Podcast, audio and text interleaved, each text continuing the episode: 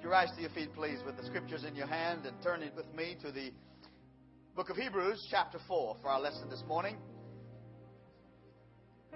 Such a joy to see you in this second service, to see your love for the Lord and your worship, and the fact that we are just getting ourselves ready for the greatest day the world has ever known, the coming of the Lord. But until then, these services help us to know His Word, live His Word, and overcome Satan. Good to see all of you here. Always good to see Brother and Sister Kelly. A pleasure to have you visit with us and your family. And I know you're probably tired because you've probably come from San Antonio directly and then headed home. Mentioning San Antonio causes me to, uh, to say to you, because I mentioned last week that the Church of God General Assembly would convene in San Antonio, which is the place that so many ministers from around the world uh, come together once every two years for the ministry of the Word, for the business of the church, for the fellowship of the saints, and other kinds of things that we do once every two years, including electing our international leaders for the denomination. It was a wonderful meeting. It was blessed of God. Services were good. Uh, I told somebody this morning not everything went my way, but I'll be fine. Uh, but I, I, feel wonderful about what God did there. And, and the highlight for me was my the opportunity I had, the privilege I had to participate in uh, the morning prayer services at the General Assembly with people from all over the world gather early in the morning to pray. And they gathered at the Alamodome in two large rooms uh, from different cultures and prayed and wept and walked and laid down in the Spirit and stood up. And I walked in and I just started weeping because I was overwhelmed by the anointing of the Lord. And so I'm better for that and for a lot of other things, but thank God for the church and what He's doing. Uh, before we read, let me highlight to you that next Sunday morning during the 11 o'clock service, we will give opportunity and, and minister uh, the rite and the sacrament of water baptism for the ordinance of that call of God for the church to baptize those in water who've been converted. If you've never been baptized in water, you need to be baptized in water because Jesus not only commanded it, Jesus gave the example of his own baptism. If you want to know more about water baptism and what it means, I'll conduct a class this Wednesday evening in A103 for those who would be candidates of water baptism. We'll have the regular Bible study here for those who do not need to be baptized because you already have been. But if you have been baptized many years ago or, or somewhere in the past and and you went out from that, went back into a life of sin or, or such, and have since come back to God and would like to be rebaptized, rededicate yourself, that's also an option for you. And I pray that you would consider that. Register your name at the atrium and the booklet that's there. Let us know you're going to be baptized. Bring your family and others. Let them witness a powerful service, 11 o'clock next Sunday. We'll have all three services, but water baptism in the third. I'm reading through the book of Hebrews, and I cannot go past this without sharing it with you uh, because it's rich in what it is, as all the Word is. Hebrews chapter 4, please. I might have already said that. You see it on the screen, verse number 14. The Bible says here, seeing that we have a great high priest who has passed through the heavens, Jesus, the Son of God, let us hold fast our confession. Amen, church? For we do not have a high priest who cannot sympathize with our weaknesses, but was in all points tempted as we are, yet without sin. And here's the invitation. Let us therefore come boldly to the throne of grace that we may obtain mercy and find grace to help in the time of need. Amen, church? Bow for just another moment. Father, I really ask you today to let these words leap out of the pages and the understanding of this Scripture into our ears and our minds and our hearts. I confess my need for you, Lord. While I may stand here somewhat uh, appearing to be confident and assured, I confess that I am in need of you, nervous and afraid that I would do injustice to this word or not come up to the standard that you require. But Lord, help my weaknesses and my infirmities and all of us. Say amen, church. Oh, Heavenly Father, a few verses uh, uh, prior to this, it says the Word of God is living and powerful. Make it that way. Amen, church. Uh, let the Word be sharper than any two-edged sword to, to the people today, piercing even to the division of our souls and spirit. Let the Word be a discerner of truth. Father, people came here to be encouraged. People came here to be lifted up. People came here to leave their burdens. They came here, God, to bring some stuff that they could never solve on their own, or they don't know anybody else who can but Jesus. And you will never disappoint us. Do not let them look to me or me look to them, but let us all together look unto Jesus, the author and finisher of our faith. And everybody who would do that, say amen. Amen. And you may be seated. Thank you so very much. There is this wonderful description here in these three verses of Jesus, the great high priest, that is taken from the Old Testament regarding the place of worship and the priest who led people in worship, taken from the true practice of what was in the Old Testament, God's instruction to his people about how to worship and who should lead them into worship. And the writer of Hebrews lifts it in the New Testament and does it for the purpose of helping us to understand what a great Savior we have in Jesus Christ. When the Lord, when God delivered the people of Israel out of Egypt, He provided a detailed description of how they should worship Him in the tabernacle and then eventually in the temple.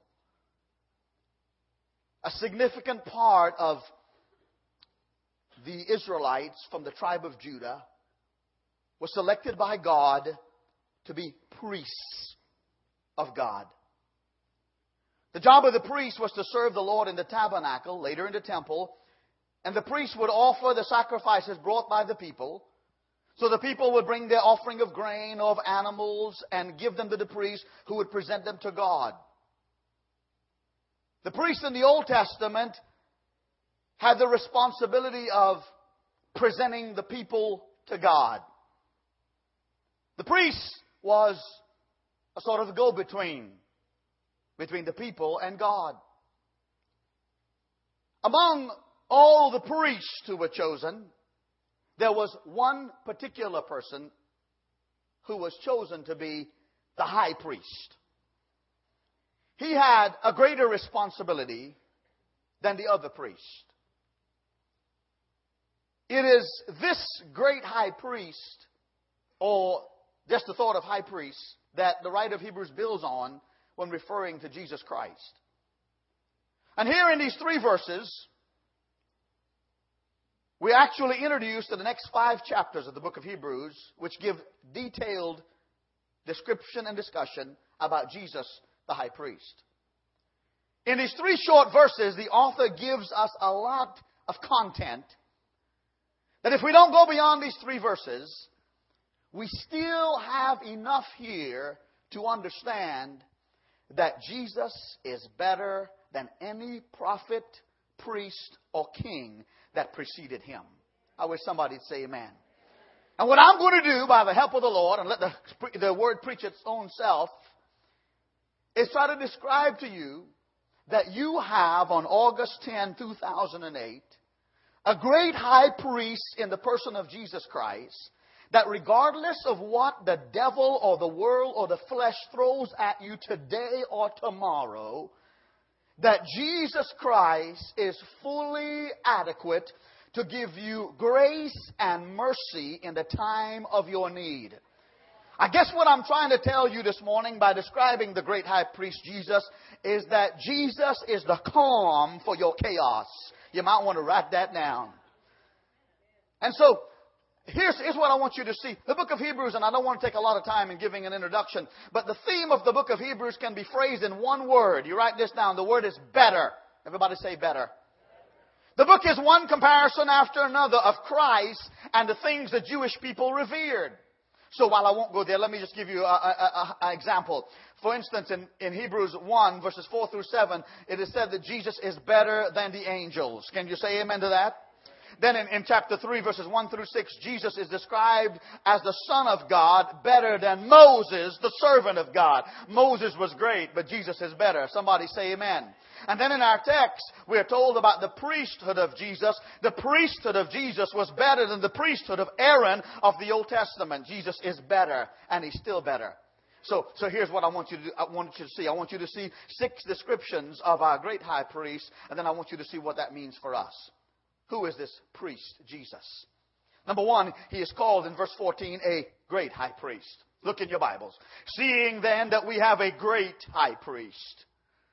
What we find here is, as I said moments ago, the high priest of the Old Testament had responsibilities beyond that of the regular priest of the temple. The high priest of the Old Testament was responsible to go into the most holy place of the temple once a year on the Day of Atonement to offer up sacrifices and offerings and incense to God on behalf of all the people of Israel. No other priest. There was only one priest, high priest, I should say, who could go into the holy place. Prior to going in there, in Leviticus 16, we're told about some of the responsibilities of the high priest on the Day of Atonement, which we now know as Yom Kippur. Prior to going in there, Leviticus 16 says that this priest would be provided two goats, two animals, goats in particular. On the Day of Atonement, he would offer up one goat on the altar in the outer court as a sacrifice for the sins of the people. Thus transferring all the sins of Israel on this one goat, offering it up on the altar, collecting all of its blood, and taking a portion of its blood in a bowl or a vessel. And later on, he would go into the most holy place. There was the outer court, the inner court, and the most holy place. Where he alone could go, where the ark of the covenant of God was, as I shared a little bit about last Sunday. And he would go from the sight of the people into the presence of the most holy God and sprinkle the blood of the one goat that was sacrificed for the sins of the people on the altar.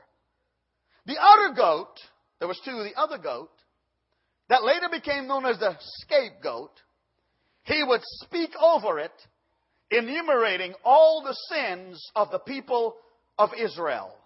He would speak over this other goat words like rebellion, disobedience, witchcraft, idolatry, sexual sins, everything the high priest could think about that the people might have indulged in in disobedience to God, he would speak it over the other goat, and then this goat would be, I just had a thought. This goat would be let out in the wilderness and left to wander indefinitely carrying the sins of the people away from the people. The symbol was that the high priest went to God to separate the sins of the people as far as they, he could by placing it on the animal to go. The thought I had is, thank God he's got my goat. Just, just thought I'd tell you that. Uh, one of those goats, both of those goats cover me. Can, can you, can you go ahead and just humor me and yeah, yeah, yeah. I am telling you that to say this to you. Jesus is the great high priest. In the New Testament, the, the, the, covenant, the new covenant, there's no need for goats and lambs and bullocks. Jesus not only provided for our atonement, He was our atonement. Jesus became not the goat sacrifice, but the Lamb of God slain on Calvary's hill, where all of his blood, as we know about, drained out